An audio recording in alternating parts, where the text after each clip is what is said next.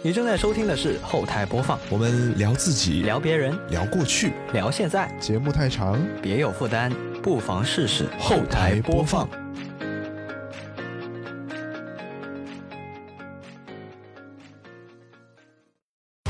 本节目在每周一的零点零一分准时更新，您可以在 Apple Podcast、QQ 音乐、网易云音乐、小宇宙、喜马拉雅、荔枝 FM 和其他泛用型播客平台收听到，全年无休哦。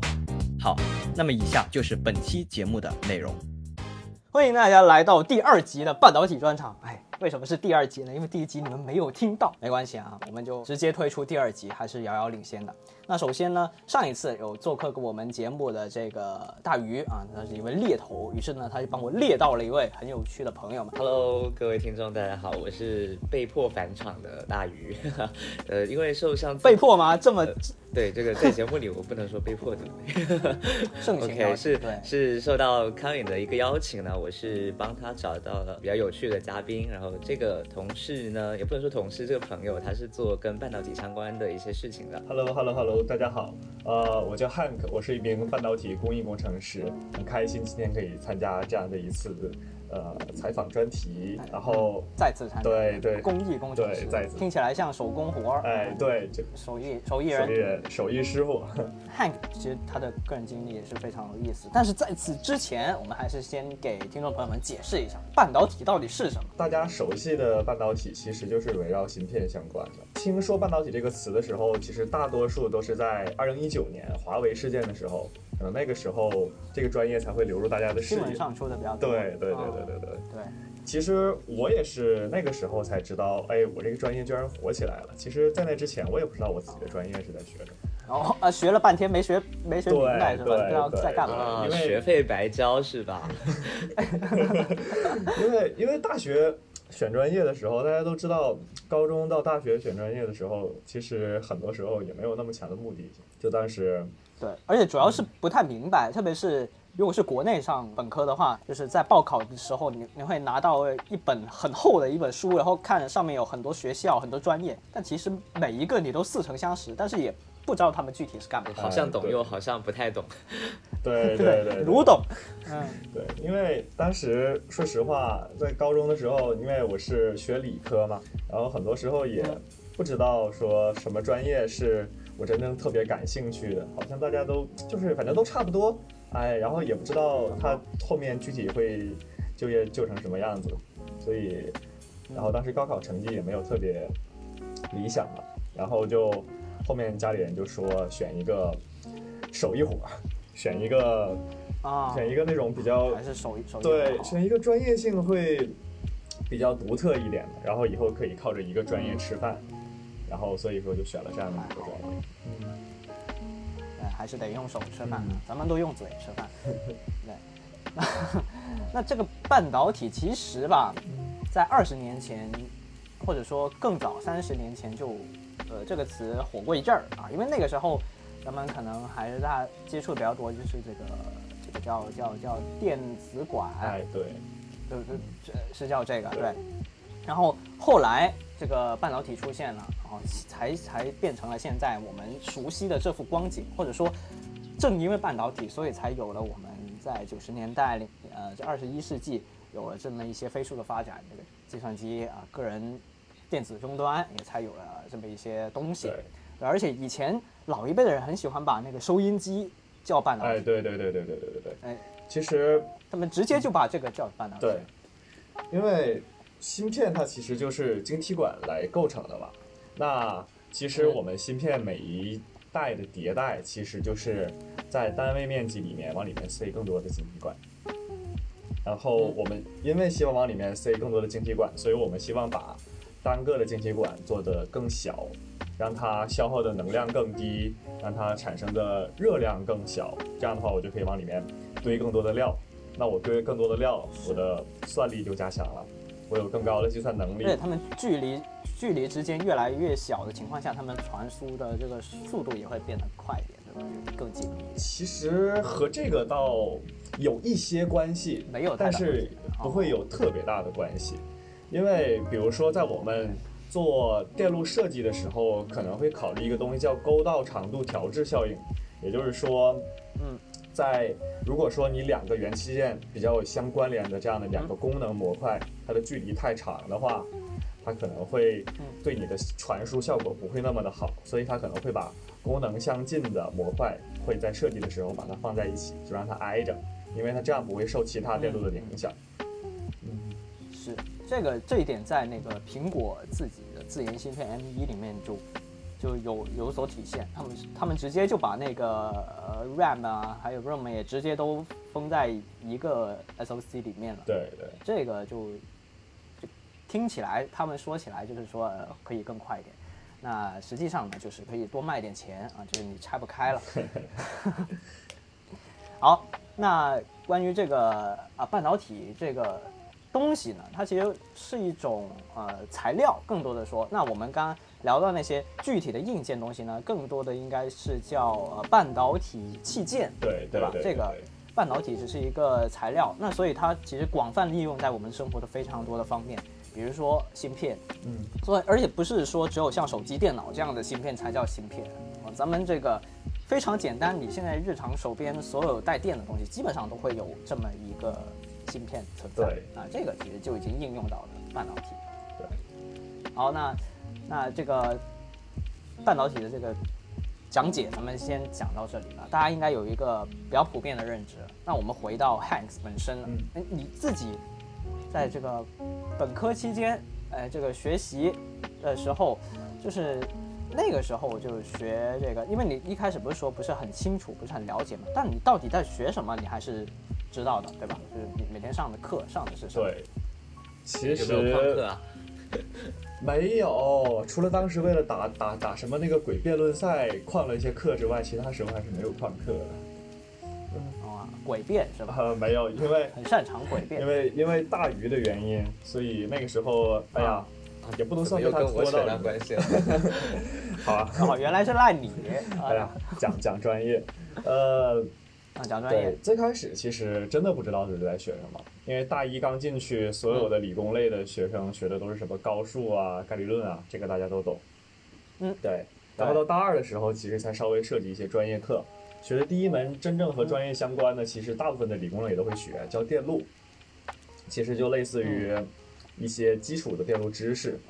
呃，当然不是什么开关小灯泡的那种简单的电路了，会稍微复杂一点，会给你介绍各种类型的电路。再之后呢，会涉及到两门课，一门叫模电，一门叫数电。一门也就是模拟电子电路和数字电数字电子电路。其实它的方向其实就是一个更偏向传统物理，一个更偏向程序或者说代码。它是两个分支，其实也就是现在真正在做电子的人会涉及到的两个方向。就比如说别人问你，你说问你是做什么的，你会跟他说啊我是做模电的，或者别人问你说啊我是做数电的，其实代表就是两个方向。以后就业其实哎，也是这这两个方向的。话可以吗？嗯，可以啊，就是可以啊，你说。因为我我之前确实也有接触过这两个方向的人，然后呃，是不是模数电是在那个模电的基础上发展起来的呀？呃，呃，这个我其实没有很清楚，知道？可以，呃，就是比较源头一点来说是可以这么说，我觉得，但是后面就已经就是越分越远了，对。哦，因怎么说呢？因为怎么说？因为模电它其实就是最简单的，比较偏向传统物理这样的一些东西嘛。但是在产生了这样比较呃，比如说基准基本的，比如说呃分离器件或者 MOSFET 这种场效晶体管或者金属金属半导体氧化物这种管子之后，它之后可能会产生一种新的，比如说门电路，嗯，以外的，在这个基础上产生另外的一种模式。我觉得它们两个没有那么明显的继承关系吧，其实就是两个类的东西，一个是哦传统两个对，一个传统物理，一个是门电路。门电路其实就是与门或门非门，包括三态门这些乱七八糟的东西，它是两个方向的。哎，要要是他们是一个升级的关系的话，那就没必要两个都学了，哎对不对？对这个能能少学一门是一门，然后在之后涉及的就是一些其他的比较辅助性的专业课，比如说信号与系统、高频电子电路，然后包括什么信号、数字信号处理，然后比较核心的方向就是因为大部分的高校，其实我们国内的高校，很多时候学的都是比较偏设计方向，毕竟大家还会觉得设计比较赚钱。所以说，如果说哦，就微电子这样的一个专业来说，我真正是差不多到大三的时候，我才知道，哦，原来我学的东西，它以后可能是要干这么个东西。我在大三上学期的时候学了一门课叫模拟集成电路，就是在模电后面加了个集成电路。它这个时候会涉及了更多的例子，就告诉你啊，这样的一种电路它怎样的工作模式，比如说一个放大器，它是怎样把一个微小的信号通过一整个的放大电路把它放大成一百倍、一千倍甚至一万倍。那应用到我们的生活中，说白了就是，哎，我现在跟你说话，那怎么样通过我这样的一个声音的传输，把这个东西把这个声波信号转换为电信号，然后再嘟嘟嘟嘟嘟嘟嘟运到你那边，再从电信号转换为成声波信号，再这样放大出来，让你可以清晰的听得到，或者说一个音响嘟嘟嘟嘟嘟，它是怎么把一个很小的声音放大？其实很多时候会讲一些这样比较精密的原理，然后还有就是数字集成电路，然后这两个东西其实就组成了基本上是微电子这样的一个专业比较核心的两门课，也比较核心的两门方向。然后可能大家以后去就业的时候，往模拟集成电路的其实就会比较涉及，比如说电路分析呀、然后模拟集成电路的这方面的电路的设计呀、然后这样的一些就业。然后数字那边的话，其实到后面就和程序员有比较高的交集。有一门课叫 Verilog，其实它是一种我们叫 HDL 硬件描述语言，就是 Hardware Description Language。然后这样的一个东西，它其实就可以理解为，包括可能会有很多理工科知道单片机这样的一个东西 MCU，其实它就是你通过当然对对操控你的硬件敲硬件代码来让一个机器也好，或者是让一个设备也好，可以跑起来，可以动起来嘛。那哎大家也可以回听一下我们之前做的一期，在五一的时候出了一期五一单片机 五幺单片机超级经典，它是一个很经典的单片机模型嘛。然后所以说数字其实就会往后就会去，基本上是一个敲代码的这样的一个职业，会很相关。其实这就是两个最基本的。如果说在做半导体设计这方面，这样两个的一样的一个分支。所以说等到大四的时候，哎，我们学校其实会比较偏模拟一点，虽然也会教很多数字数字的知识。当时我们的大学的老师给了我们一条路，让我们去做模拟版图工程师。简单来说，你设计电路需要画电路图，画完电路图之后，它不是说你画完电路图，这个电路就设计完成了，它需要有一个叫做 layout 的东西。就像，哎呀，我也不知道那种东西该怎么具象化。呃，可能大家知道 PCB 那种版图吗？和那个会有一点相似。啊，然后很多机械的同学可能也会用到一些图纸，可能会有一些类似，有用到一些，比如说 ORCAD 或者 Platform Designer 那种软件，会涉及到一些对对对打板是吧？对对对对对，其实它最后其实就是和打板差不多，你会在上面标注啊，这个线从这个管子连到那个管子，中间要打孔，要有几层金属啊，其实就是这么个东西，嗯，大概分支上基础上来说就是这个样子。嗯，其实你刚刚聊到的那些像什么电路啊、数电模电啊这些，在国内的大学，其实很多专业都会学到包括像电子啊，包括像电器啊，其实都会都会都会学到这些基础的东西。但是你后来是不是要又到这个国外去读研了，对吧？嗯那你是为什么选择了这个，而不是说哎就就业了？其实现在国内大多数，就比如说像学电器的，嗯，就直接就就进厂上班了。你当时是出于一个什么样的考虑，说我要继续，还是说你突然大三你就懂了？哎呦，这个玩意儿，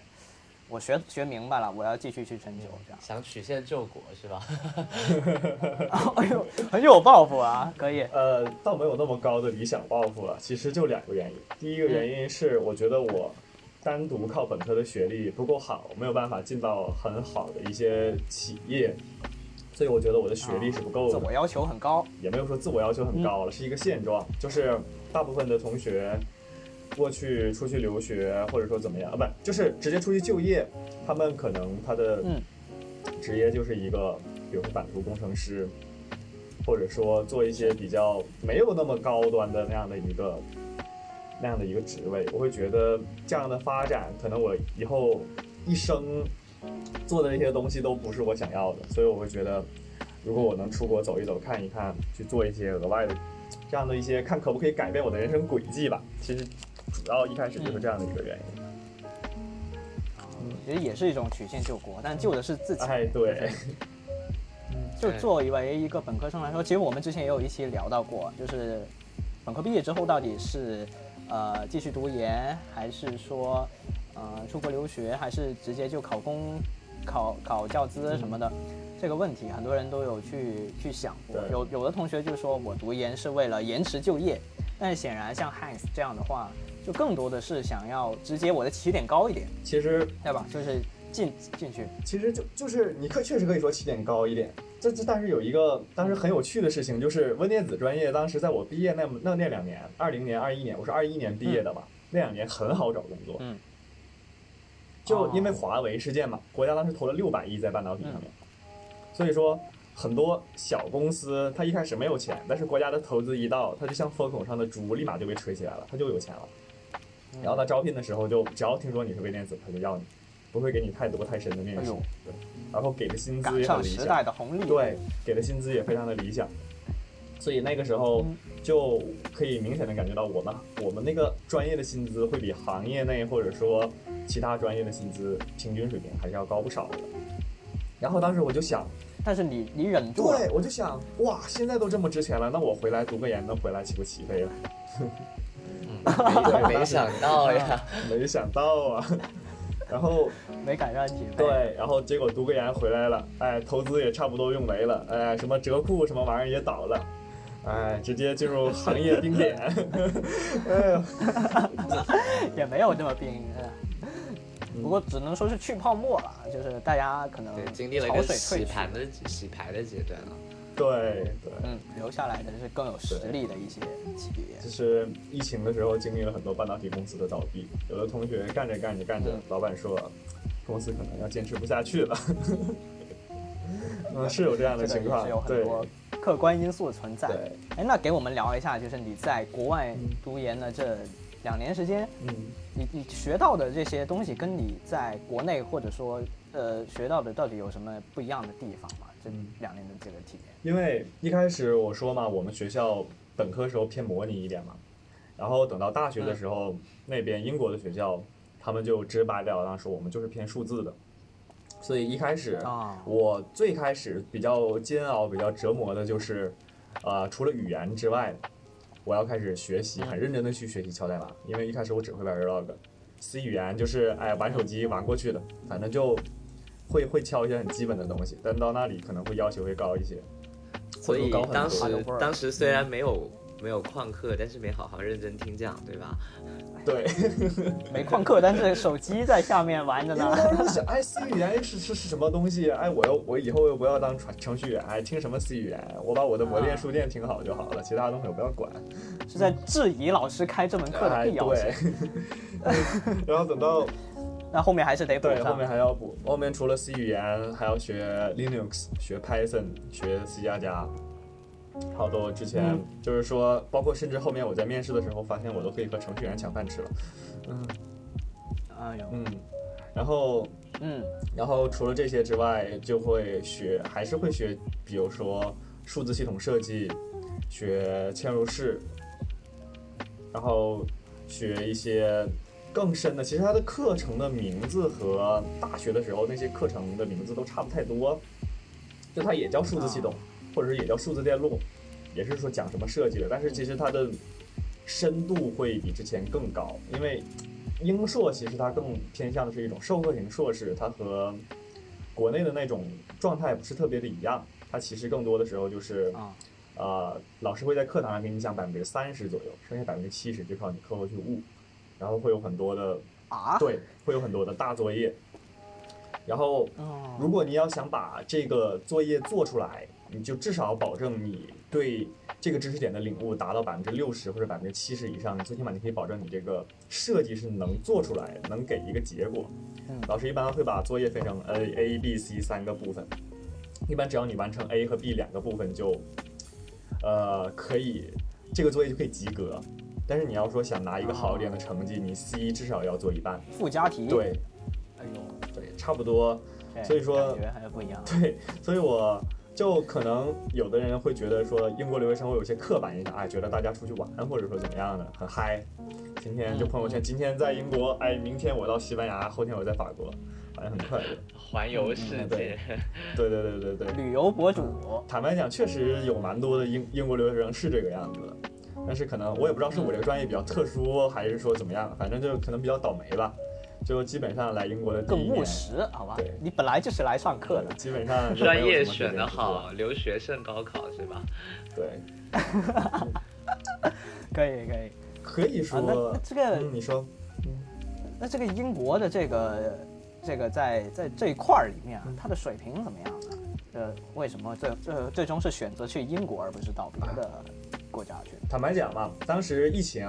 嗯涉及到很多现实原因。嗯首先，美国不敢去，虽然美国的半导体要比英国啊好很多，就好很多，但是不敢去，怕死。嗯，嗯然后呢，其次就是港澳，啊，不然就机器飞升了。对，其次就是港澳。港澳的话，那两年神仙打架，因为很多国内的啊考研形势不好，或者国内的就业形势不好，哎呀，那些高级的什么不 C 想出远门九九八的五的，对，不想出远门的，全往香港、澳门跑。所以原先我觉得我可以稳升上的学校，升不上了。嗯，对，但是。但是我又考不上研，因为我数学不好，我数学不好，我我又考研又考不上，我就跟我爸说不行，我考不上研，但我得找个办法读研。之后就考不上也能读的，大家可以参考一对，下。后面后面说去英国，英国行不行？你这个知识水平够不够？我爸还质疑我英国，我说专业水平还是可以的，最起码还是还是能还是能拼一拼的。然后后面反正几经周折吧，反正最后就拿到了 offer，然后就拿到了几个 offer 吧，然后选了一个，就是那边读书了。呃，就为了来见我是吗？哎，对，哎，最后也没见上。这不还还是最后现在见上啊，凑凑到了一起。对，好，那这个读书的这个背景这个事儿啊嗯，咱们就已经毕业了。嗯毕业了之后，你相当于是刚刚回来工作没多久，这算是你第一份工作吗？还是你之前也有实习过类似的？其实算是第一份工作，因为当时我是在英国十二月毕业的嘛。英国，英国一般你在九月下旬或者到九月中的时候，你就交完最后的毕业论文，然后答完辩，然后中间在九月份到十二月份一会儿，其实是有一个空窗期的啊，其实就是给你放假或者摸鱼的时间。然后在十二月的时候会有一个毕业典礼，你的成绩基本上你在十月底的时候你就知道你会拿到什么样的学位了。英国会有三啊，英国的硕士学位会有呃三个等级，Pass、Merit 哦和 Distinction，它会代表你以一个怎样的成绩来完成毕业的。哦，嗯这还分再再分一个三对三个等对而且最骚的是等级会写在毕业证上面。对对对不，然他分来干嘛？肯定要写出来啊。然后嗯，然后五十分就是 pass，英国是五十分及格，六十分良好，七十分优秀，呃，八十分、九十分也是优秀，都是一样的，只不过能代表你你比其他人更优秀一点，但其实后面写在上面都是 dis distinction，然后他会把你的毕业论文的成绩和你平时考试上课的那些科目的成绩做一个加权平均，嗯，然后最后得到的一个分数就是你的这样的一个毕业成绩。其实这个东西在国内没有什么用，在国内大家只会知道哦，你是哪个学校毕业的，你是你是英本还是英硕。但是在英国国内，如果你求职的话，他们会很看会很看这个，他们会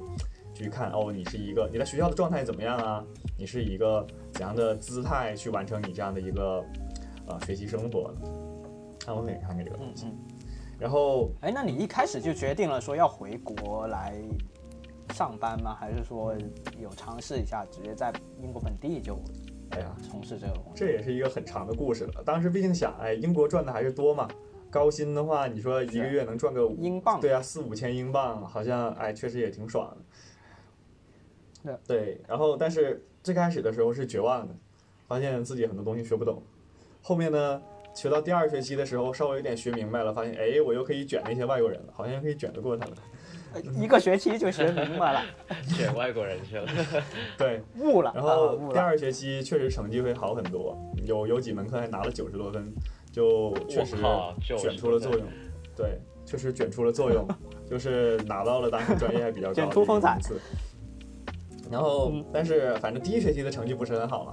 然后平均平均下来还有一个 merit 的这样的一个毕业的那什么，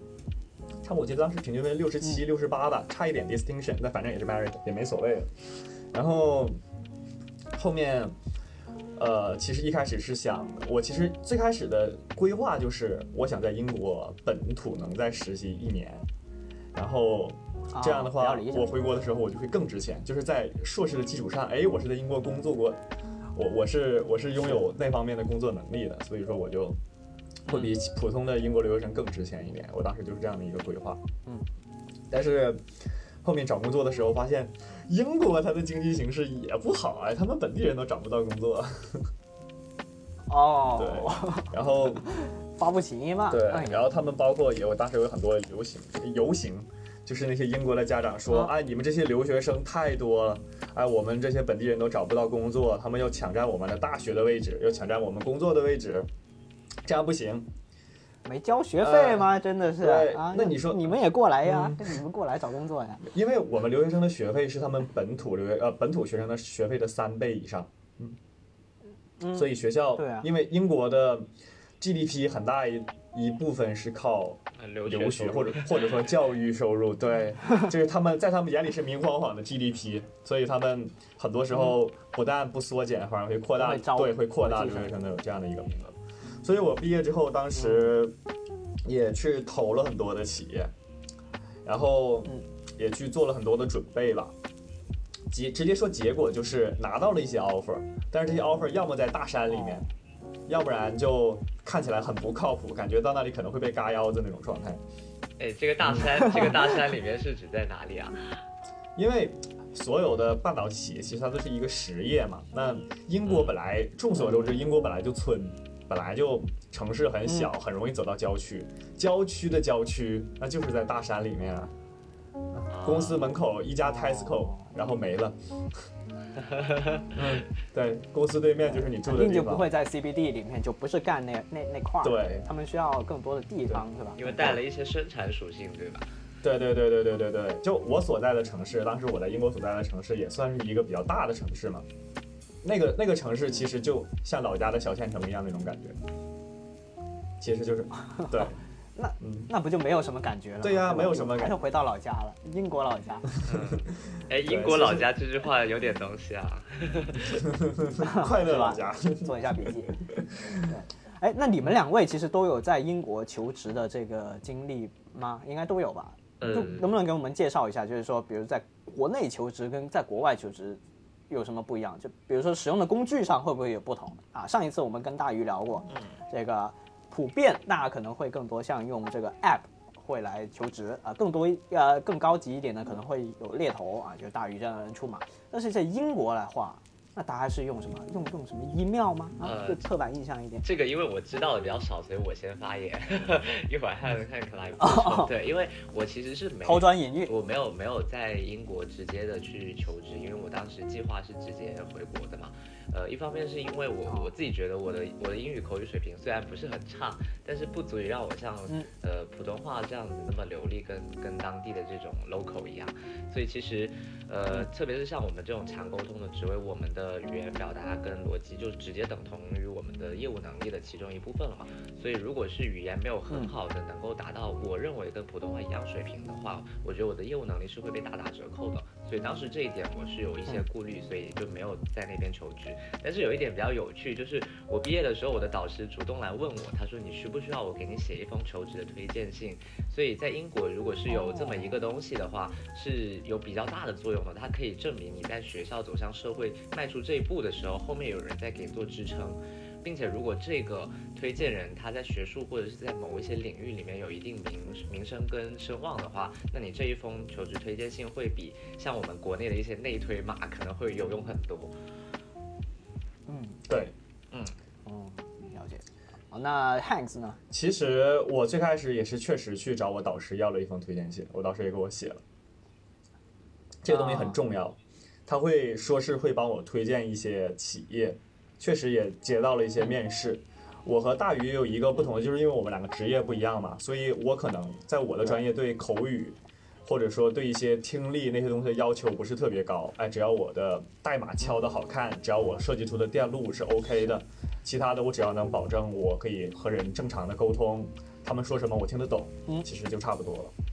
所以当时拿到了导师的推荐信之后，哎，如获至宝，然后就就就把它会附在各种各样的自己投简历的时候，作为的一个附附件，嗯，因为英国投简历它其实会用到一个东西叫做 cover letter，嗯，呃，不知道大是是什么个意思呢？就是你投简历的时候，第一你要有一个简历，对不对？就像我们国内的简历，我们国内的简历一般讲嗯它只有一页，就是你会把嗯大部分的把所有东西全部都集中在你的这样的一页里，达到一个精简性。对但是在国外的简历一般你可以做到两三页甚至三四页，做很多。对多写一点。对啊，尤其那些印度人，那些印度人他们会把，就感觉 他们会把很很微小的事情、很细小的事情，他都会写在他的简历上，写的满满当当的。嗯英呃印度人就是一种，你会发现他们什么东西都往上写，考试的时候也是的。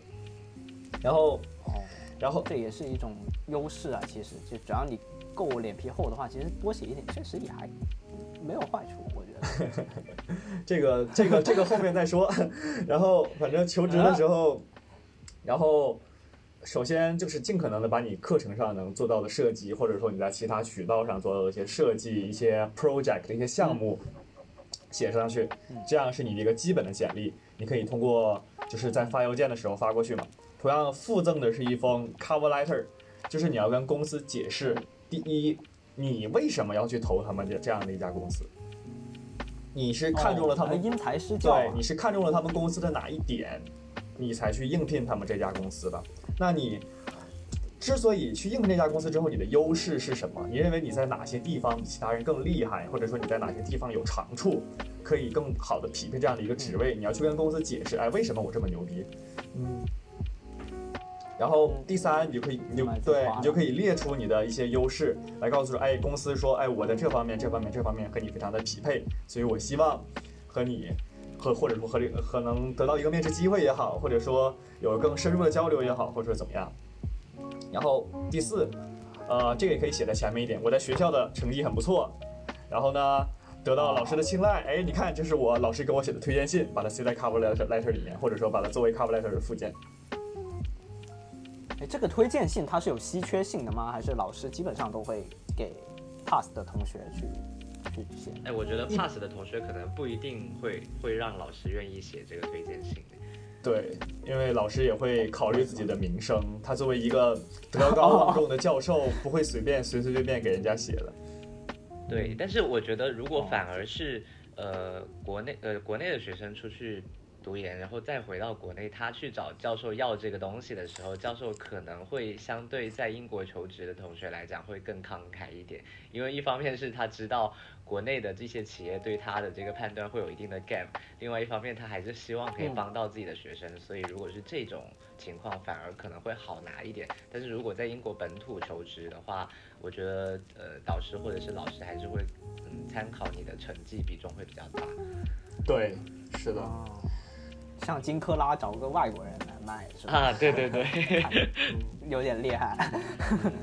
OK，然后除了单纯的就是，比如说最开始就是你从领英上看，领英上会有一些嗯呃招聘的渠道，然后学校会给你一些网址，有的是学校直接相关的，他会给你一些学校内的这样的一些兼职或者说一些呃实习，也有一些学校里面的一些实验室的这样的一些职位，然后也有一些和学校合作的公司。然后再有的话，学校会给你一些其他的，你到他那里有一个 career center，就是一个求职中心，那里会有一些专门的学生，像志愿者一样，他们会给你一些网站，你在这些网站上去投，人才市场对嘛，这不是？在这些网站上去投递就校。内三合。对，其实和呃，和我们国内的 Boss 直聘可能还不太一样。反正其实就是它会有一个列表，然后你把你的简历嗯咕嘟嘟嘟嘟嘟投在这些网站上的里面，就是网站里面会有一些公司吧，然后你点进去往那个公司里面投，然后你是特别感兴趣的，你就直接给那个公司发邮件。其实和国我们在国内投大厂其实差不多，就这样投就好了。对，当时就是直接直接就海投，然后对于一些嗯比较感兴趣的公司，会有专业性的，会有专专门的一点的小心思在里面。这些公司要么是那种很大的厂、很大的企业，要不然就是你他的，你看他的资本方是中资的。嗯，当时有个公司工资又怎么样？当时有个公司叫水塔吧还是什么，他会在招聘的时候会写希望应聘的人会说中文，其实也是另、哦另一种意义上的抱团对，另一种意义上的抱团，就是你说白了，在国外给中国人打工，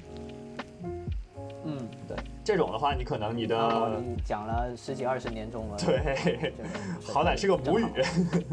啊，对对对，其实我我也有一些朋友，就是去不管是在呃其他国家也好，他们也都是找类似于这种中资的企业，然后他们的优势在于他们可以在呃两个国家的员工之间做衔接，这一点对企业的业务推进来讲是比较有做呃有好的帮助的，因为其实不管是从呃我们我们从商科角度讲叫什么霍夫斯泰德文化维度，就这个中国人的逻辑思维和他的一些文化的一些习惯，可能会帮助他们在中英两个语言之间做一些呃交换或者是衔接。哦，对，还真是这样。我我听说还有一些人就是说专门找这种，呃，在中国里面也有分公司，但是就是公司是在外国，然后希望公司把我自己外派到中国的这么一些人。啊，对，就是啊我们、对对我们的老师当时有一个很很可爱的比喻，就是这一类的人才，他们喜欢把他们的护照当做集邮册，就是他们希望被外派到呃全球每个国家各个地方去帮助公司来推进业务，然后他们很倾向于嗯。去不同的国家做跟对公司有利的一些事情。是的，嗯公费旅游了，属于是啊。那 哎，回到回到 Hanks 啊，嗯，所以说当时我们找工作的时候，其实就看那些中资的企业嘛，那中资的企业，嗯他肯定会愿意招中国人的，但是你要考虑的一个点就是，他是否是会愿意。真的是让你明到里面去工作，还是让你们去打黑工的？其实他有时候也会专门哦去，因为他知道你中国留学生就会喜欢往中国的嗯这样一些企业去走，而且他们一中般国人就骗中国人。对，而且他们一般会让你签一个合同，这种合同一般要三年到五年，意思就是说你在没有、对你要没有履行完这个合同之前，你是不可以随便离职的。对，其实就是一个卖身契，嗯，这个东西其实是需要有一点警觉在里面的。他也不会说真的让你去从事一些很很黑的一些工作，但是他会希望把你在一定时间之内捆对捆绑在这样的一个企业，捆绑在公司里。你不能说哎爷想来就来，想走就走。但我当时肯定是想来就来，想走就走啊。对我肯定想来就来，想走就想走就走。我就想干个哎一年最多两年，哎我然后我就润回国了。对嗯，对于一个学生来说，这当然是最好的，嗯就拿个经验嘛。对对对更对更上一个我就想水个经验，说白了。那嗯，那后来你是怎么找到的现在的工作呢？后面那就那就更漫长了，中间还发生了很多事情。反正我当时求职的时候，主要是集中在十一月份和十二月份，就是刚拿到毕业证啊，拿到毕业证前，包括一月份金，九银十，对，拿到毕业证之后，那那那几个月，会很高强度的在找在国外的工作。后面拿到了一些像刚才说的不太好的 offer 之后，后面自己也迟疑了，但是我又觉得好像没有那么的好。然后我当时也动了很多回国的念头，然后刚好在学校里面有一个项目，当时是有一个比赛啊叫 UKCs，就是英国国家火箭锦标赛这样一个鬼东西。哟，对，直接坐火箭回来了。然后，然后正好当时有一个同学，他在这样一个项目里面，是一个西班牙的同学，然后，嗯，他就觉得我的专业水平还可以，因为当时我们一起在做项目的时候，做就是平时上学的那些项目的时候，我有帮过他，嗯。所以他觉得哎我的水平还可以，然后就问我要不要进来一起做这 Boys。help boys，没有，他是他是 girl，哦个，Boys help girls，啊，然后，然后之后他就把我搞到那个里面去了。然后经过了一些他们组长的一些面试，那个面试强度就会低很多了，然后就进到了那样的一个组里面，然后开始一种新的实习道路。啊，就开始搞火箭了。对，当然，这火箭应该不是我们上上太空的火箭，对对对对对，它是那些是那种小型的是吧？嗯，呃，我们最后做出来的也只有七十厘米高这样的一个火箭，比较小型，但它里面基本的功能都会有，基本的推进结构，啊、基本的这样的一个发射结构、分离结构、回收系统。哎，但它这个火箭的用途是用来做什么呀？参加比赛呀，啊，就如果不去参加比赛的话，它有其他，就因为你说这个结构也跟其他的就正常的火箭也是该有的都有嘛，对吧？嗯，所以它就实用用途是吧？你想说？对对，实用用途会有哪些？没有什么很具体的实验用实际的用途。其实他举办这个比赛的原因就是希望所有从事呃航航空类的、机械类的、电子类的、计算机类的这样一个学生，能够实际的去能够秀。对，去应应用到一些东西，你自己真的手搓一些东西出来，而不是只是把知识停留在书本上。所以他会希望你的我觉得这个应该比赛应该也算是一种人才市场，哎就是让那些大厂什么的，你来观察一下这些选手，看看你是不是能把自己 OK 的，有些好苗子。出来。对，其实我们是以以是以高校为单位嘛，然后我们的 team leader 是一个博士，然后有两个博士啊，然后会有一些硕士，还有一些本科生，然后我在那个组里面是唯一的一个中国人，所以说，哎呀，反正有有有一些血泪史，为国争光，嗯，然后然后我在那样的一个团队里面，就主要去做这个火箭的一个回收系统，包括里面一些传感器的搭接，什么乱七八糟的东西。当时还自学了 Arduino，嗯，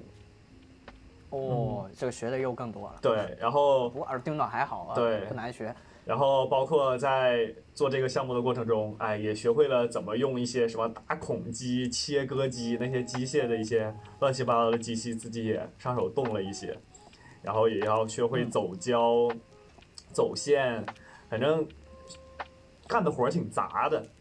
然后，嗯，深度上的话肯定是有的，因为你需要自己完完全全去设计一个电路，不管你是从一些开源网站上去去去去去借鉴也好，还是说你自己拍脑袋去思考也好，不管怎么样，你至少你不能像糊弄老师一样，你跟老师说你一个东西能动，老师信了，那你这门课就过了。你真的要保证这个东西能动起来。哎，我其实比较好奇一点啊，嗯就是说，比如说你在本科的时候，也肯定会参加一些什么活动之类的对对对这些挑战。嗯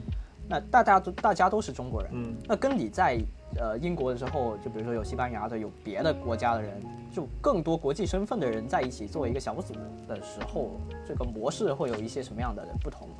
其实大家都很纯粹，大家都是很纯粹的去搞这些东西。然后外国人其实他们很多时候并没有那么大的功利感，他们不会说因为我要去刷什么东西，或者说因为我要去得到什么东西才去参加这样的一个比赛。他们单纯就是我感兴趣，我对这个东西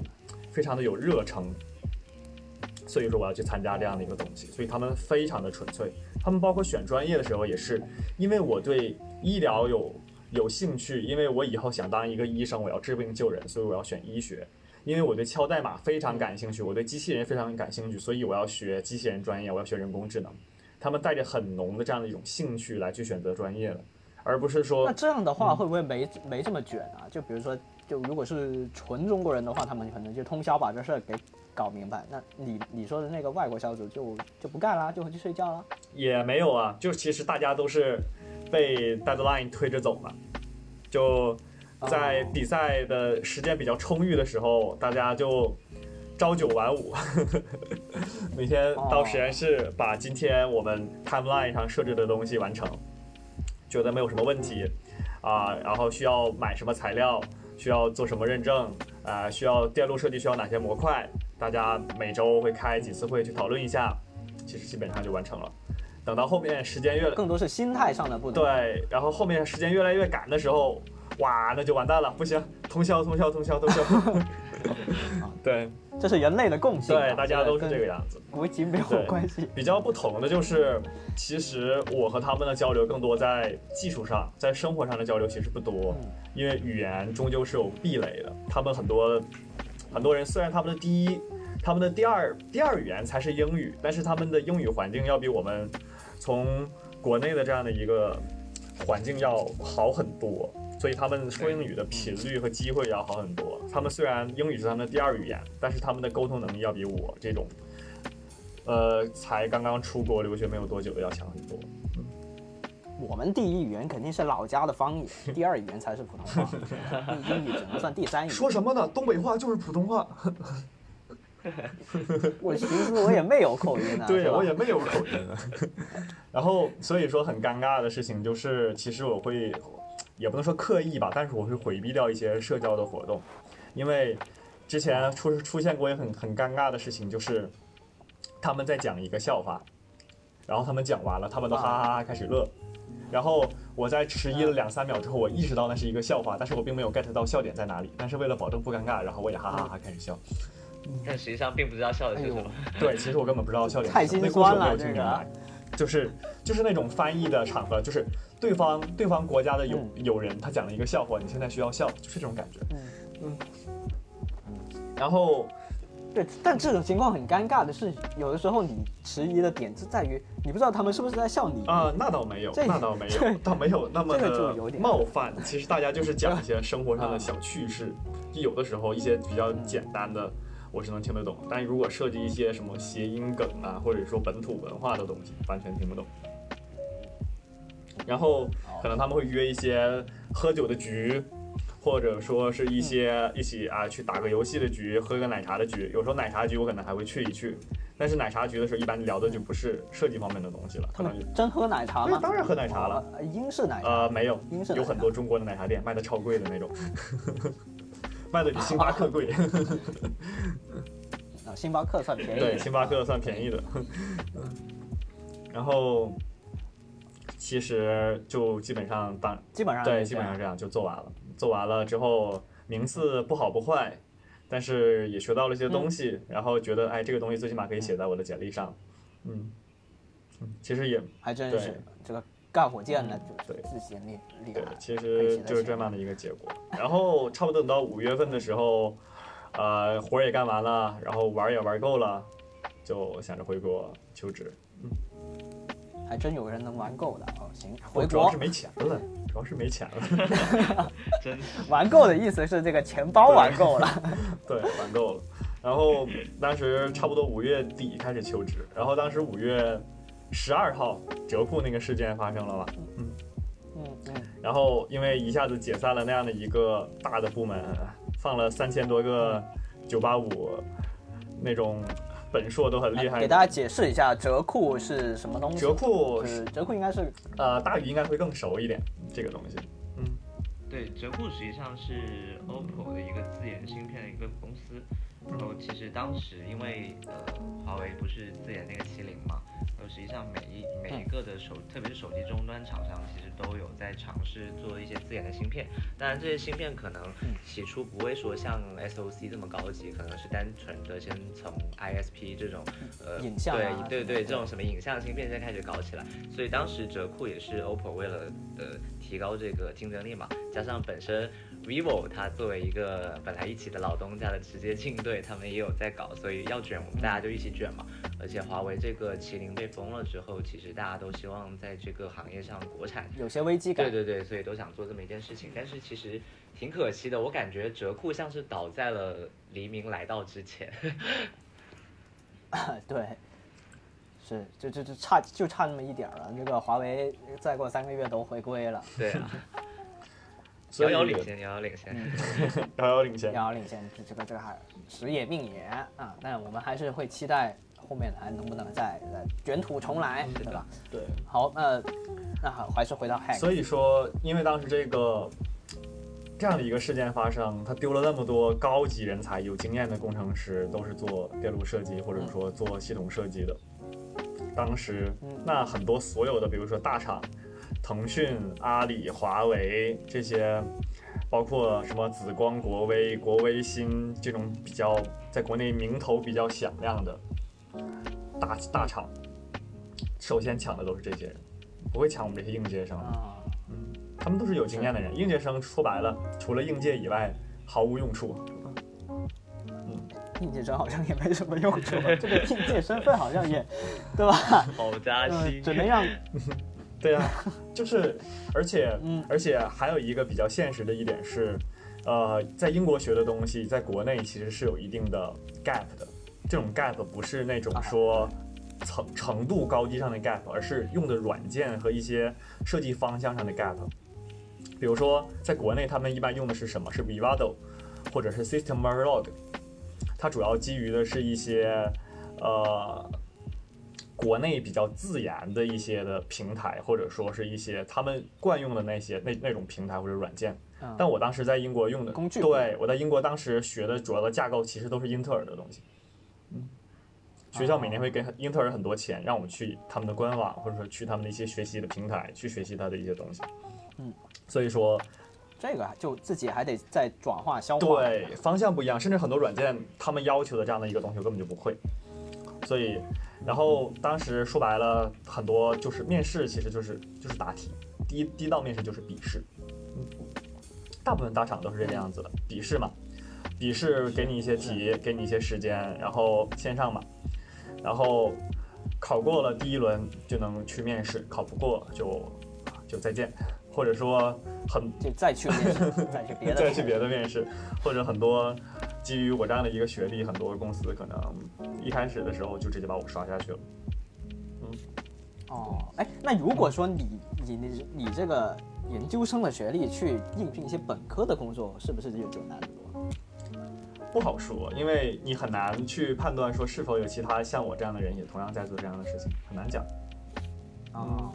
对，那所以还是得投，呃，还是投自己喜欢的。而且而且像我最开始的时候我说嘛，当时我出国的那段时间是微电子这个专业效益最好的时候，只要听说你是学微电子就要。等我回来的时候，那个风口已经过去了，所以说。所有的大厂，或者说包括甚至一些中小企业，都陷入了一种紧缩期，因为他们之前招的人太多了，他们消化不完，然后他们现在他们自己的经济效益又没有那么好，所以他们就招很少的人，甚至不招人。对，所以说等我过来出来求职，说哎我要来找工作了，然后他们说哦不不不不我不要人不要人，或者说啊我只要一个，然后他的竞争就会更大啊，然后我可能还要和一些国内的一些研究生你就只能。跟更高高层的人去去 PK，对他们对，直接降就是维打击。说白了没有办法，就要硬卷。然后对，结果上来说的话，拿到了几个 offer，但是嗯呃是比较符合我自己设计这个本专业的 offer，其实基本上也不能说没有，但是就很少。嗯。嗯。嗯。然后然后也是私企，公司规模也不是很大，所以当时很犹豫。然后当时我也是找到了大鱼，因为大鱼毕竟做这方面的嘛，对，做了一些职业咨询。比较了，解。对，所以说后面经过了多方考虑之后，进到了现在这样的一个企业。哦，那你现在要要发起这个什么售后服务，售后他给你选的这个，售后服务其实还行，但是坦白讲，我现在因为之前我们刚才说了那么多篇幅嘛，都是在讲做设计，嗯。然后嗯。做微电子，有做设计的，有做工艺的，有做封测的。那现在我是在做封测的，嗯或者说工艺和封测啊。我从一个行业的上游或者说前端走到了后端，其实是一个很戏剧性或者说很很，我也不知道该怎么形容这种事情，但是出于现实的考虑，然后毕竟我当时想着，不管怎么样，进一个大厂做一颗螺丝钉，其实在体系完备的企业里面能学到的东西，其实会比一开始就在小厂里面做扁做扁平化管理那种公司，可能要会更好一点，视野上或者说各方面都会好一点，所以说还是选择了现在这样的一个企业。嗯哎，那聊到这，不如给我们介绍一下这个半导体的这个产业，它的上下游是怎么样的？就由哪些啊部分来组成啊？这样。说白了就是四业分离嘛，四业分离，第一个首先就是设计，然后就是制造，啊，先化对，设计就是我先客户有一个需求，说我们希望在某一个电路上得到优化，或者说我希望设计一个怎样怎样怎样怎样的芯片，反正他可能会给你一个要求，或者说你自己企业你内部希望推出一款什么什么什么样的芯片，然后它是数字类的还是模还是模拟类的？现在基本上大部分都是数字类的多一些，稍微复杂一点的集成电路。然后可能会根据你这个企业做什么嘛，你这个企业是做整个行业的终端还是做高端？高端的就是华为那些嘛。那华为的一个芯片的设计，它不是一个人设计出来的，它可能涉及到很多很多个人，对每一个人做芯片的比较独立的一个模块，然后做电路的设计，然后可能需要画版图，画完版图之后，嗯然后再转到工艺那边，然后你设计的话，那说白了，前面这样的一个设计流程，其实哦啊中间还落了一个要仿真，或者说做测试。你的设计是要有测试工程师来测试你的这个，验对，来验证一下你这个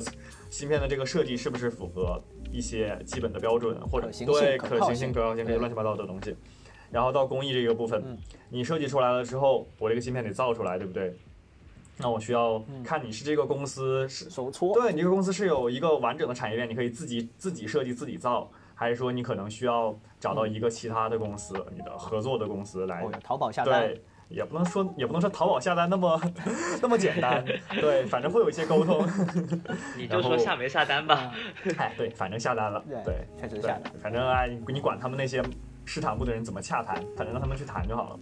然后丢到丢到工艺这边会有一个工厂嘛，去做一些最开始的呃，我们得到先把先把硅提纯嘛，比如说如果简单说做硅嗯提纯切片，切完片之后打磨清洗刻蚀，然后呢往上面涂什么光刻胶。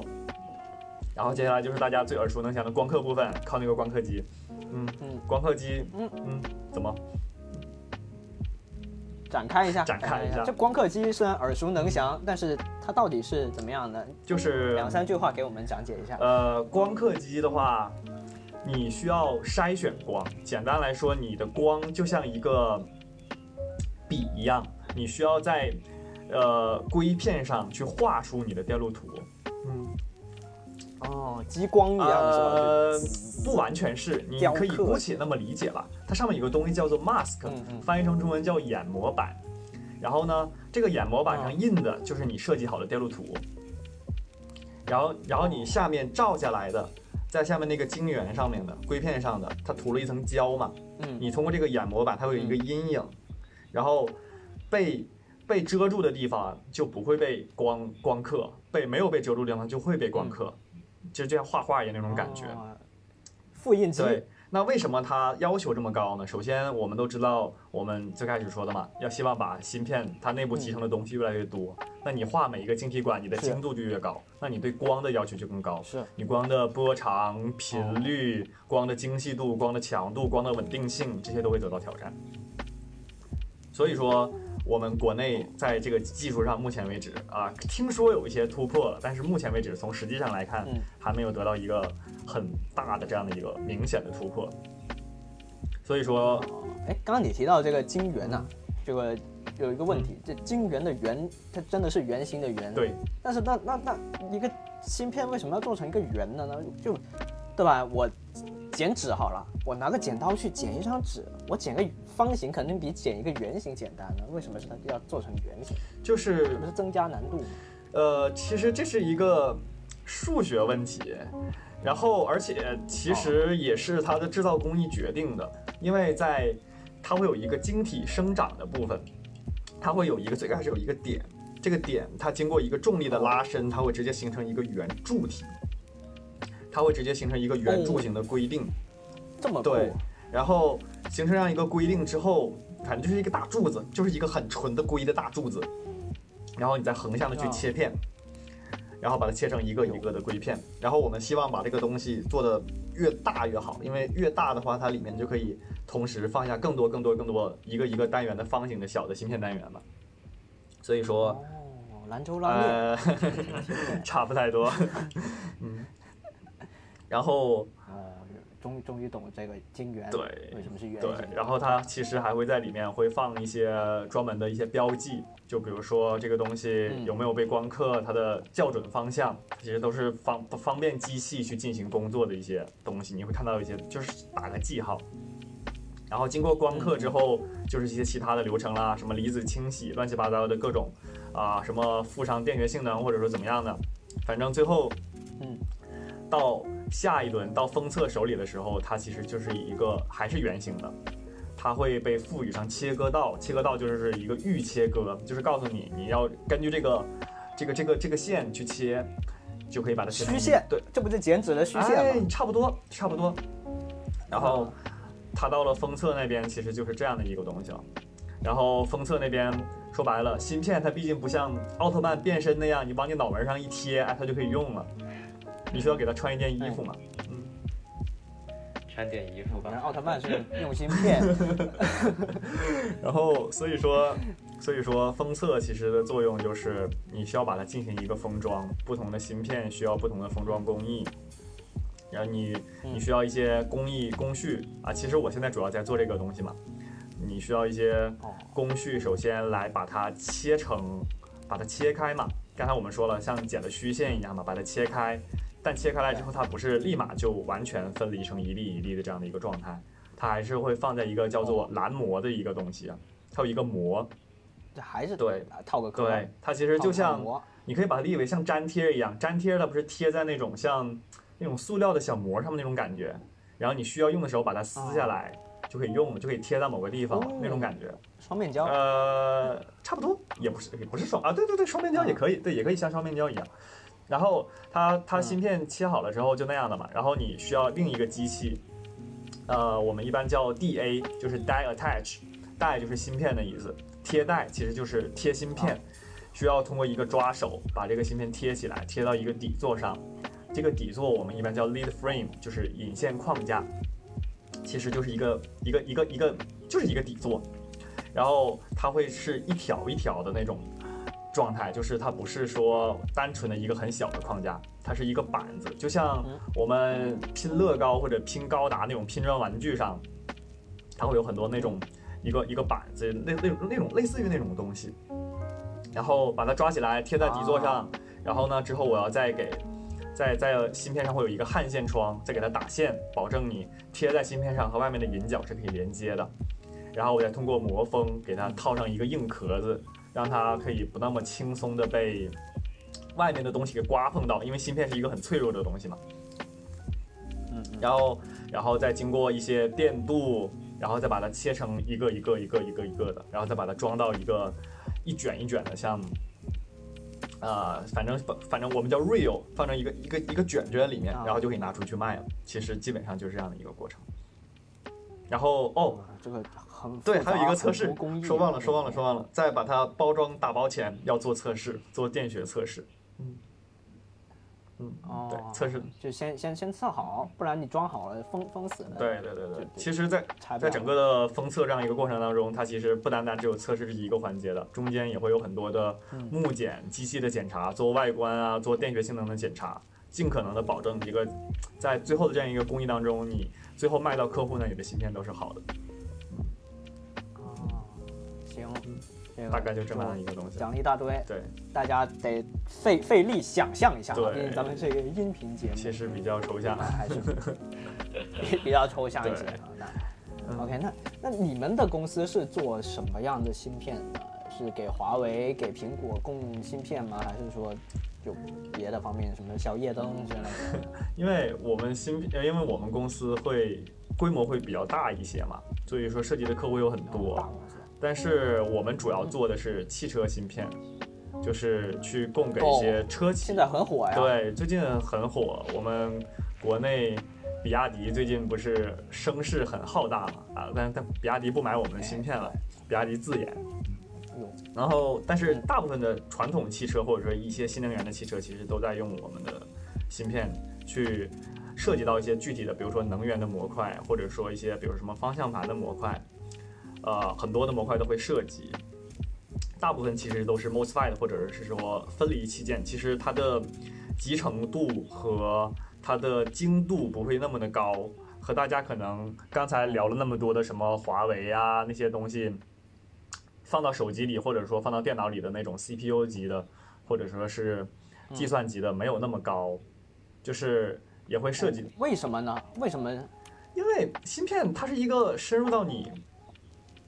整个生活方方面面的这样一个东西嘛。你就像刚才说的，小夜灯你需要一个芯片，你的台灯需要，你的充电宝需要，你的耳机需要，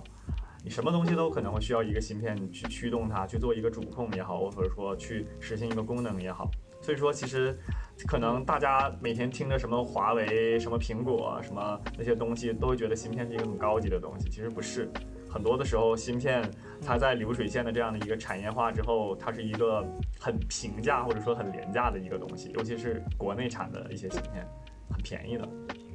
对，如果大家想这个在车车里面是分不同单元是吧？就比如控制这个，对呀叫什么 MCU？呃，MCU 是单片机嘛，单片机其实除了一个主控之外，你还有其他的一些乱七八糟的模块嘛，包括就像我们小时候做电路都知道。你放了电源之后，你放了小灯泡之后，你还要放什么电阻、电容、电感，乱七八糟的东西。它其实最后你所有东西都是你你的芯片要上板嘛，你要把它焊在电路板上，你其他的各个模块也需要放在电路板上。其实当然我们只负责芯片这样的一个东西的生产，那其他的那些模块那就让他们自己去搞就好了。那为什么车厂它的这个要把它分开，而不是？像手机一样集成到一个东西，是因为它坏了方便好替换吗？还是说出于成本？没有啊，手机它也是集成啊，手机它只不过它的芯片集成会更就放在一起了。不，你集成是集成到一个，你可以说集成到电路板上是一种集成，但我们讲的更多的是芯片的集成。芯片的集成度高，意味着我在呃我的芯片的尺寸高，就比如说我们说的七纳米、五纳米、三纳米。我所用的芯片的这样它的一个制作的这样的一个工艺上的尺寸的精度会更高，你可以说它的集成度更高，所以说我的算力会更强，我在单位面积里面可以集成更多的晶体管，哎，我更厉害。但是汽车芯片它考虑的更多的情况下是一个可靠性，我的工作时长，我在极端的条件下，因为你不会把手机丢到水里面去看它，你这个手手机还能不能跑，对吧？对，所以它的要求它的方向不一样，所以说。在汽车方面，我的集成度要求没有那么高，我会更看你芯片的可靠性，它的工作能力，在高温、高压、高湿这样的一个环境下，我的工作能力是不是依然可以完备？差不多是这样的一个方向。更多是这可靠性。对对对对对对对，要求会更高。或者说你在大功率的这样的一个模块下，你这样的一个工作状态下是可不可以？你可不可以支持一种大功率的这样的一种工作？汽车上会用到这一些嘛？包括我们现在。呃，手机快充其实最接近大家生活的。手机快充为什么原先充电要两个小时，现在只需要十五分钟？就是因为氮化镓这样的一种半导体，它进入了我们的生活，它的功率更大。哎，我我们说这个快充是一百瓦的，是两百瓦的，就是通过这样的一种材料的这样的一个更迭，来提提高了它这样的一个功率，提高它的充电效率嘛。啊。哎，那听起来你们公司这个发展前景很好啊！现在这个特别是新能源汽车，对吧？就开始疯狂的涌入市场，然后又迭代非常快，这个听起来比一般的像小夜灯什么的这个发展前景要好。其实两方面嘛，第一，半导体市场的红利至少在国内现在已经已经过去了，所以说现在是一个整体的低迷期，包括疫情之后全国的经济形势都不太好嘛，所以。我们这个行业其实也受到了一定的冲击，就是说，呃，大家因为说白了，你买你买产品的人越少，那你芯片的需求就越少了嘛。对，所以说整体的大环境首先是不好的。其次，因为我们是一家外企，所以说像比亚迪这种国产的国产之光，它出现了之后，其实对我们也会有那么一点点冲击。嗯，哦，对，那，那你一进入这个行业就是低谷，那也。也还好，怎么走都是向前，无论怎么样都是上 上上走。对对对对对，反正从我这里来看的话，整个半导体产业或者说行业上还是处于一个下行的状态，还没有到谷底，可能以后会更好吧，也不好说。还有下降的对，还有下降的空间。哎，就是大家还能抄一抄底。之前都说什么？哎，买半导体的基金，买半导体的股票。哎，天天天说，哎，怎么这么这么厉害？我说不要买。傻子才买那个东西，自己干什么样自己不知道。现在已经听不到这样的声音了因为这些人已经已经不在了。已经他们已经不买了已经不，在了，已经不在了。他已经默默消失在直播间。啊，怪不得刚刚没有出现的声音啊！刚刚去反思去了，早早点早点让这个 Hanks 进入半导体行业，也不至于像现在这样。对，其实行，那嗯咱们现在很多新闻听到啊，就是我们国内跟国外嗯这个半导体还是有一定差距的，特别是现在这个国际上，这这个半导体 number one 应该就是这个三星半导体，对对，对吧？对对对吧嗯？对吧？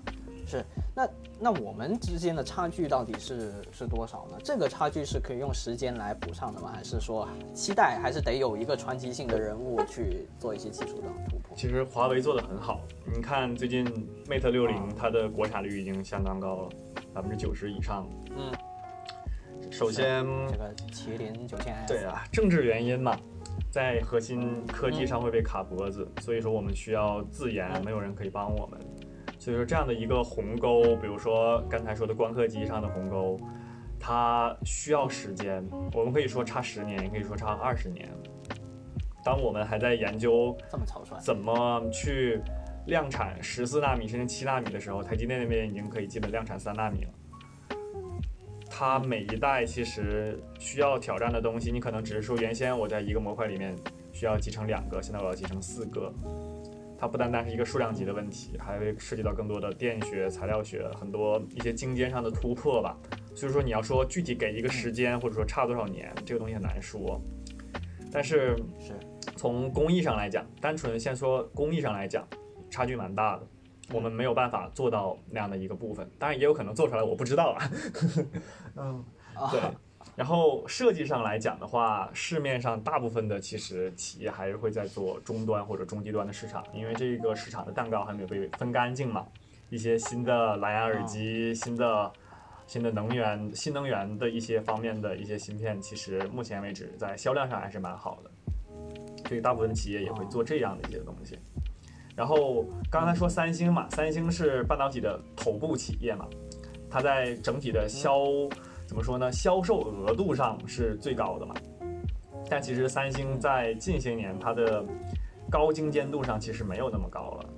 其实比较大家比较熟悉的，可能在我们行业内会比较有名的，比如说高通也好，高通产的骁龙芯片嘛，是吧？包括德州仪器也好，对其实这些企业其实他们所掌握的一些核心的专利，或者说一些比较成熟的技术是更多的。我们在国内的时候，很多如果我们要自己去研一个东西，同时又不用他们的专利或者不用他们的技术来说，其实是有一定的难度的，绕不开对，绕不开的。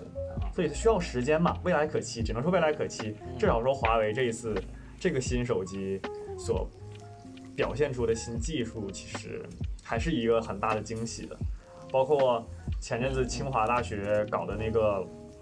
超大型光刻机那样的一个案例，不知道你有没有看过那个新闻？呃，光刻厂对，个光刻厂，就 EUV 嘛、嗯。U v 其实就是光，是。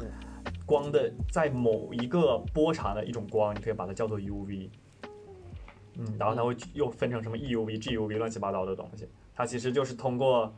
呃，荷兰那边它做造光刻机，它是为了小而美、小而精。然后我们这次直接以一种大刀阔斧、非常粗犷的方法，哎，堆料其实是堆料，来通过一种加加三百米的管子，走一条没别人没有走过的路。那个其实稍微看了一些他的论文，很很惊艳，其实是一种从来没有人尝试过，多方面尝试吧，从来没有人？尝试也不一定只走一条路。对，是所以说其实哎刚刚提到这个，其实嗯嗯哎，你你 Hanks 继续。嗯，就是相信自己嘛。其实是其实中国人是绝对可以卷得过外国人的，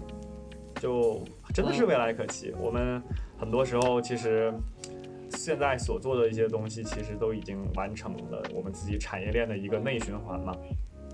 那嗯，呃，如果不出意外的话，其实未来还是相当可以说有很大的一个超越的空间的。嗯，基本就这样了。嗯嗯，至至少也不用这么的悲观。对对对对对对对对，前景还是好的。行，就卡脖子了，咱们就减减减肥，对过去了。对对对，嗯，是，哎，那这一次就是确实了解到了非常多，特别是有一些关于半导体的概念啊，或者说这个行业里面到底是怎么样的构成啊，这 Hanks 也给我们推荐了非常多啊。那这一次咱们这个第二集的录制也是相对来说顺畅了一些，啊为什么呢？因为我我我连夜做了一些学习啊，也可以推荐给大家看一下这个腾讯视频啊。腾讯还是做了一些好事的。腾讯视频那个他们自己有个纪录片叫《青年理工工作者生活研究所》啊，青工所，第二期第十期啊，讲了一期视频，名字叫《万字详拆芯片，人类算力被锁死了嘛》，里面就有非常可视化的程度上面去去讲解的这这各种东西。当然，也是得在听我们的节目之后再去收看啊，这个是比较、啊比较好一些。腾讯视频打钱储备。腾讯的软广，打钱，没有没有没有，甲方。这个在 B 站上面也能看，他们自己也对吧？这个 B 站打钱，对。咱们节目在 QQ 音乐上面还是嗯、呃有有还可以的，可以的，嗯。所以就把这些都感兴趣的，大家就可以多多了解，就还是可以方方面面多多了解一些嘛，也可以对我们自己国内国人自研有更有信心，啊或者说你啊买买基金什么的也能更更了解一点，肯定是没有坏处。第一，对，遥遥领先。那今天就非常感谢感谢这个大鱼的返场以及 Hanks。那我们期待大那那个 Hanks 也能有这个返场，好吧？好好，还是在多工作一段时间之后，带给我们更多一些呃不一样的东西。对，返场那么本期节目就到这，里，或者说他对大鱼发起了这个售后，就说这公司，哎，我要退货 啊，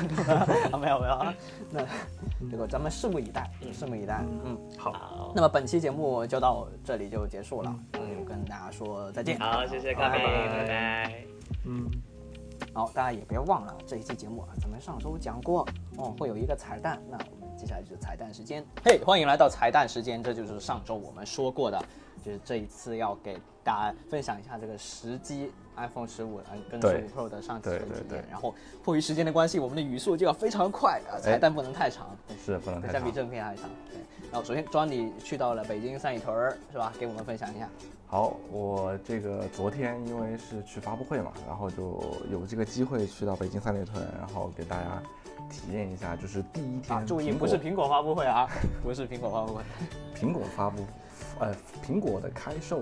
第一天的一个盛况啊，其实是非常夸张的。我是大概就是九十点钟那那个时候到那边，然后呢，那个嗯。门前大家排队，它是有那个呃有那个算是把大家隔开的那个那种围栏。啊围栏这样子的，然后大概大家有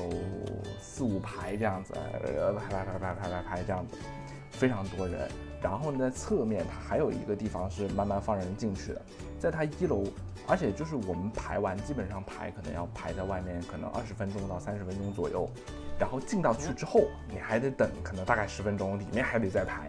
就进到店里面，哦。里面还得再排。其实很痛苦的一点就是那天早上其实还是很热的，特别是在三里屯那个店门口，那个太阳还是很大的嗯啊，这个是比较那个难受。然后呢，在一楼排完了之后，就是侧面还有一波人呢，他是放到二楼上去的。所以说，整个三里屯店呢是分一楼和二楼都可以 pick up 的，就是可都可以取货的。然后其实昨天晚上我有注意到，就是 Tim Cook 发了一个那个微博的视频，发的视频就是三里屯店的第一天取货的一个现场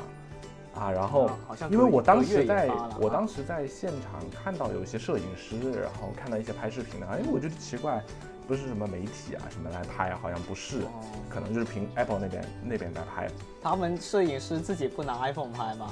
没有，他们都拿相机拍 啊。然后呢，这这个视频性能还是不行啊。对对对对。然后呢，接下来就会呃，我们来讲一讲今天的主题，就是 iPhone 十五 Pro 系列。首先呢，我是上手了一下 iPhone 十五 Pro 和十五 Pro Max 这个系列，然后呃，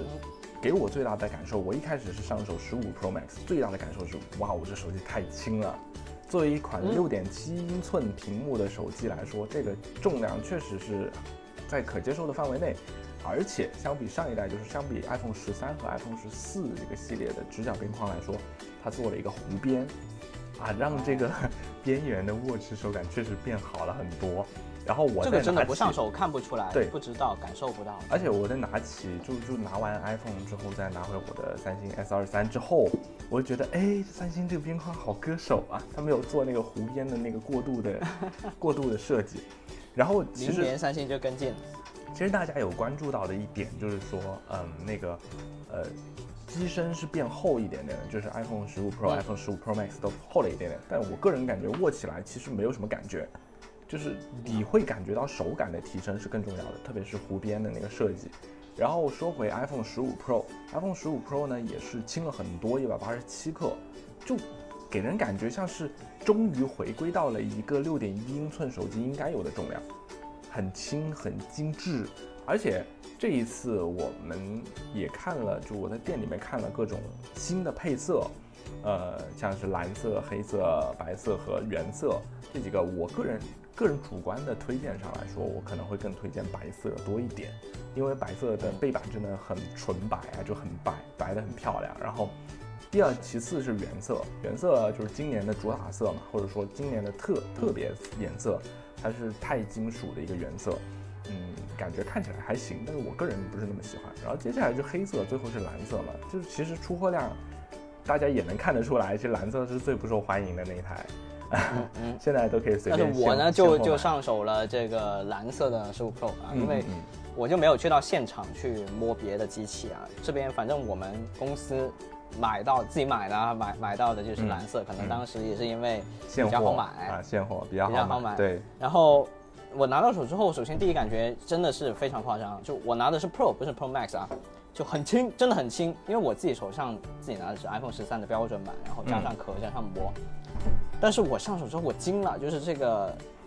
作为一个 Pro 机型，它我觉得完全是不相上下，甚至可能心理作用啊，感觉还更轻一点，就是那个十五 Pro，我就觉得哇，对，这一次真的很有感觉，而且它它不是那种它的重量不是那种实心的重量的感觉了，有点类似于你拿着一个空心的东西，哎，这种感觉。你会不给觉得就是花了这个钱，就感觉没买到东西一样，就是 像是像一个够有分量一样，不够有分量这。嗯，对，但是真的很舒服，特别是那个弧面就我看很多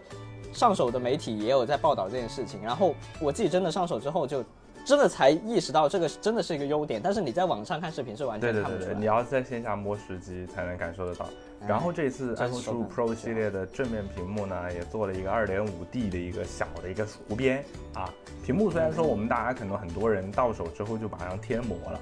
啊，像我这样子就到手之后马上就贴膜了，但是这是正确的啊。是正确的，就是呃因为超超瓷晶面板的手感确实滑动手感确实比较涩一点，就没那么我觉得很容。易刮花。对，而且很容易刮花。但是呢，就是这一次的这个弧边也让这个手机在边缘的滑动手感上会有一定的提升。